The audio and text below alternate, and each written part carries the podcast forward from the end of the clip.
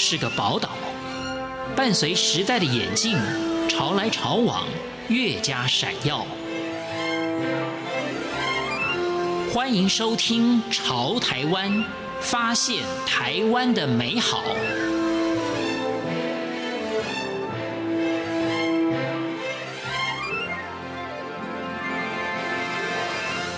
听众朋友您好，欢迎您收听《潮台湾》，我是文心。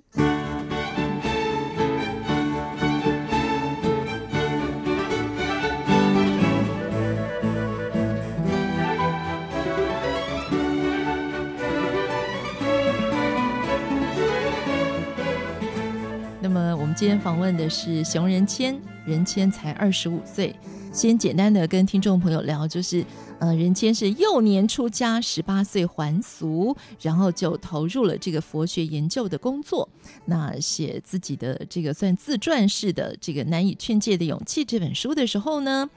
，23、24岁。所以在这之前，他所出的书，我先为听众朋友讲一下，他的书名叫做《别让世界的单薄夺去你生命的厚度》。原来我们都对自我的误解太深了，所以从印度哲学的思维可以找回真实的自己。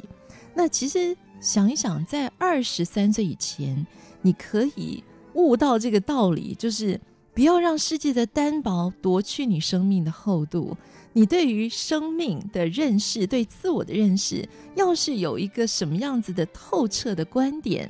才可以在很多人可能在你当时的年纪，22、23岁大学毕业，我是要去当兵呢，我还是要就业，我要不要继续读研究所，我的人生要往哪里走，我再读一个博士好了。大家还在想这件事情的时候，你可以透彻到知道你要怎么找回生命的厚度。那我们当然就要从你的人生的故事来看一看，因为当然跟我的成长历程跟我可能背景有关，就是说等到我后来慢慢，其实我一开始在台湾成长的时候，我其实还蛮不适应的，因为台湾我小时候受到的教育或文化相对来说还是比较一元价值观，就是大家会认为说好有一个标准，对。那我后来到了印度和西藏读书，我就蛮如鱼得水的，因为我的性格，其实我后来发现，我常常我的朋友们都说，包括我的藏人朋友，他们都觉得我就是天生藏人，我具有很强烈的藏人的那种性格，比如说我比较剽悍啊，然后我说话比较直接，这些。所以我后来就是小时候，因为我很调皮，小时候非常调皮，我妈蛮辛苦的，其实就是说她常常要去处理我的各种调皮捣蛋的事迹，做了很多荒谬的事。后来到了印度，我去读书，我13、14岁去印度读书，然后我身边朋友都是藏人。后来发现说，其实在某个地方是负面的一种特质，其实到了另外一个文化圈里面，好像就不是这样了。然后我觉得这是一个很重要，对我来说很重要的一个历程，因为你知道，就是说，当你原本是在某一个环境中成长的时候，你在这个环境里面，你得到的讯息可能是你觉得某些事情是理所当然的，然后其实你已经不会去质疑为什么会这样。但是有一天，当你离开这个圈子，你到了另外一个地方，你发现那个地方不一样，你发现那个地方他们看待你旧有的原本的那一些特质或者什么不一样的时候，你这时候其实会反思说，到底为什么我当初会觉得这是负面的？我觉得有一个很有名的一个大家常用的例子，是可以很具体的说明这个事，就是说科学家们做了一个实验嘛，在一个笼子里面放了几只猴子，然后有一串香蕉，然后只要有任何一只猴子去碰那个香蕉，科学家他们就喷水，所以以至于后面所有的猴子都不敢碰那个香蕉，大家就知道说一旦碰了就会被喷水嘛，然后接下来他们开始换猴子，就换了一只新的进来，然后那只新的来的时候不知道状况嘛，他就要去摸那个香蕉，然后其他几只被喷过就马上把他抓住，然后就把他打了一顿。那后来呢，科学家就这样一直重复这样做，然后就一直换一直换一直换，换到最后整笼里面的猴子没有一只是被水喷过的，也就是说他们其实不知道碰香蕉会发生什么事，但只要有任何人要去碰，其他猴子还是下意识的抓住他，然后揍他一顿。就是到了一个时间点，已经没有人会质疑为什么不能碰香蕉，对。那猴子跟我们很接近嘛，所以我觉得是类似的道理，就是从小到大可能会觉得有些事情是本来就这样，从来没有想过为什么，或是这样真的对吗？但是因为我有幸，就是说我在不同的价值观，几乎文化迥异的价值观的环境中长大，然后回过头去看自己当初的那一些特质，我知道在这个在华语价值观或者说在华人文化圈里面，可能会是让家长还蛮辛苦的特质，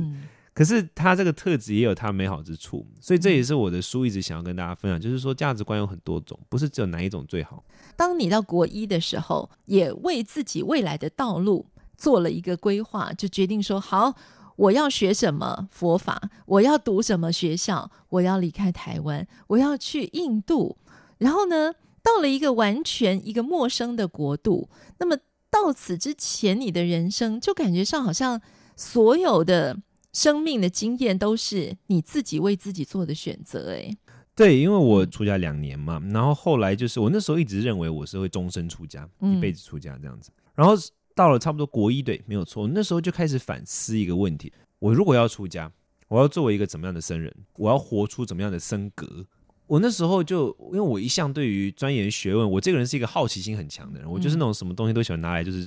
玩两下，就是要想说找出那个他的那个 pattern， 找出他的那个节奏那种人。反正我就一直想要说，我作为一个僧侣，那我应该要对佛学有所了解。但是我那时候就觉得说，台湾并不太具备我想要做的这种修学环境。所以后来那时候因为我们的那个团体啊，它跟藏传佛教关系 很密切，就是说我们虽然是一个台湾的在地本土的一个汉传佛教的团体，可是我们跟藏传西藏系统的佛教是很密切的，他们常常来台湾，我们也会跟他们交流这样子。那我以前就非常倾慕在佛教刚传入中国，在魏晋时期跟唐朝的时候，那时候的名僧，那时候佛教是不是佛教历史的顶峰？你知道那时候的所有佛教都是跟士大夫是朋友，你去看很多的佛经前面的序都是什么丞相写的。然后我就觉得说我想要成为一个学生，一个以学问为主的学生，所以我就反躬自省，就是那我想要成为学生，我想要成为怎么样的人？在这样的情况之下，去印度读书就是无比清晰啊，没有别的选择了嘛，因为只有这样才能成为我想要成为的那种学生嘛。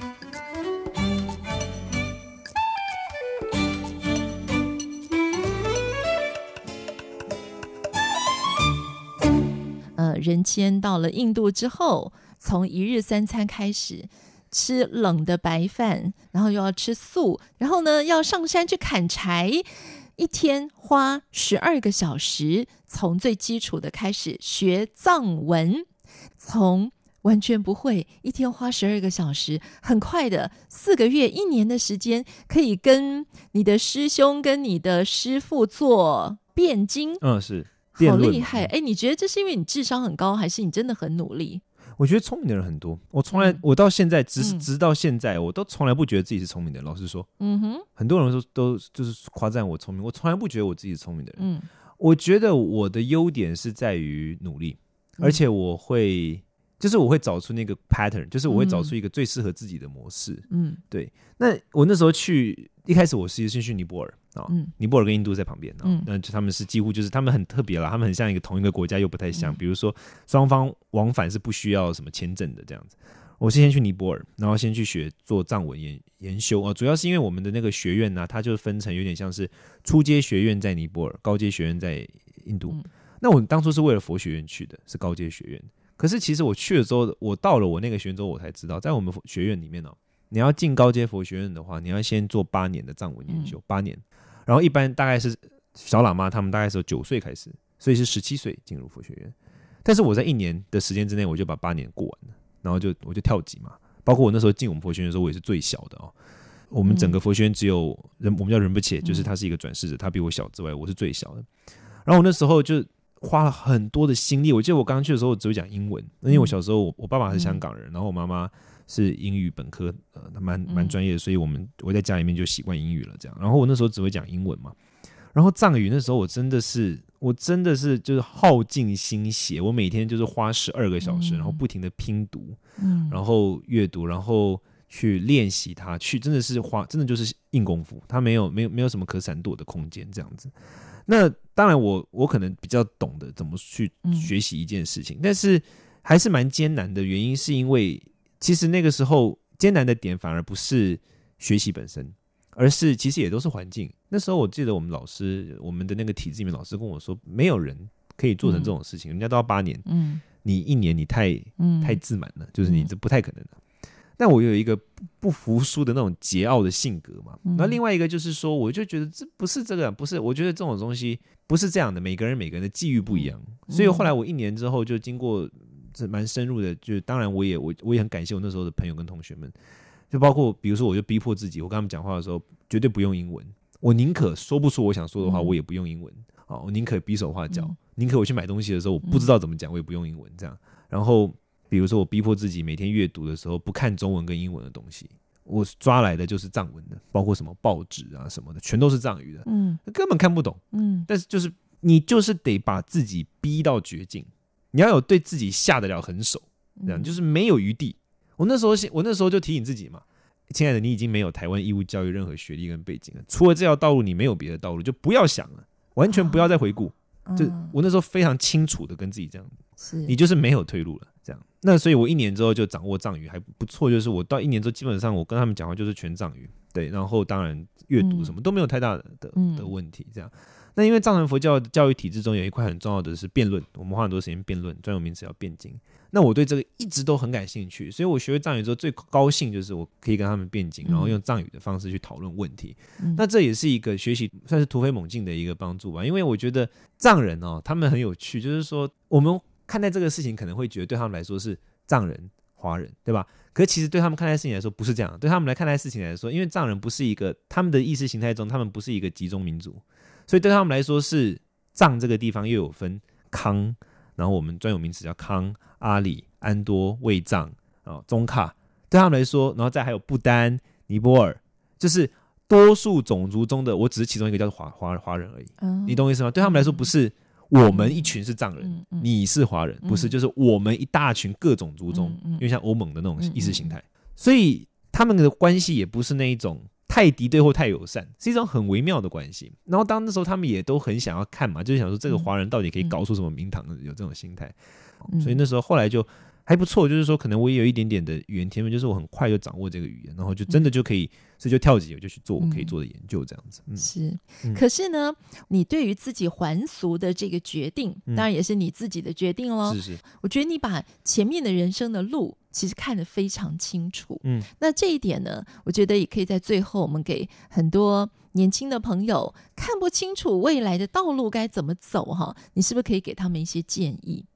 第一个要保持乐观呢，我觉得乐观很重要，就是世界上充满了可能性，你的一条道路的死只不过是因为你现在困在一个小房间，你被你的观念给绑架了，所以我知道这很困难去跨越，因为像我刚才讲的，我是到了不同的文化圈之后，回过头来才发现，我之前那个观念好死哦，这样我知道这很困难，就很难去跨越。可是我觉得第一个是绝对要保持乐观，这个世界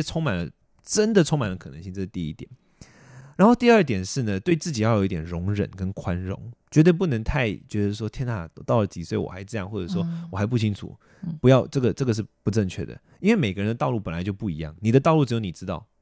别人再怎么跟你讲都不是他的。然后第三个很重要的点是，自己的道路只有自己能够负责，所以呢，一开始就不应该认为别人告诉你的是对的，同样的，到了后来也不要去怪罪别人，你要为自己的道路负责。那再来第四个最重要，就是我觉得我刚刚讲的，你想要活成谁，而且这个谁要有一个具体的名字，一个人，然后你要去了解这个人是不是你真的想要的那个样子。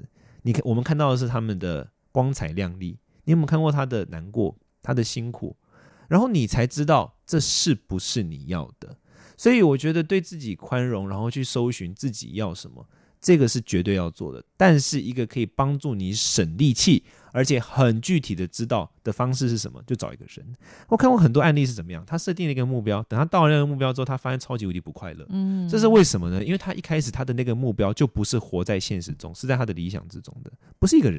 人就会有痛苦跟快乐嘛。那当你知道我想要活成那一个人，然后那一个人的快乐我可以承担，因此那个人的痛苦我可以承受，这时候你才真的知道自己要往哪里，不需要马上问自己要什么，要多成功，先不用问什么问题，你想活成谁，因为活成哪一个人，这才是我们是人嘛，我们的本质是变成另外一个人，或者说变成一个更成长版的自己，这才是最重要的。所以乐观，然后宽容，然后同时坚定，最后是设定一个人的目标，我觉得这是很重要的方向。好，今天非常谢谢熊仁谦的分享，谢谢你，谢谢文英姐，谢谢大家。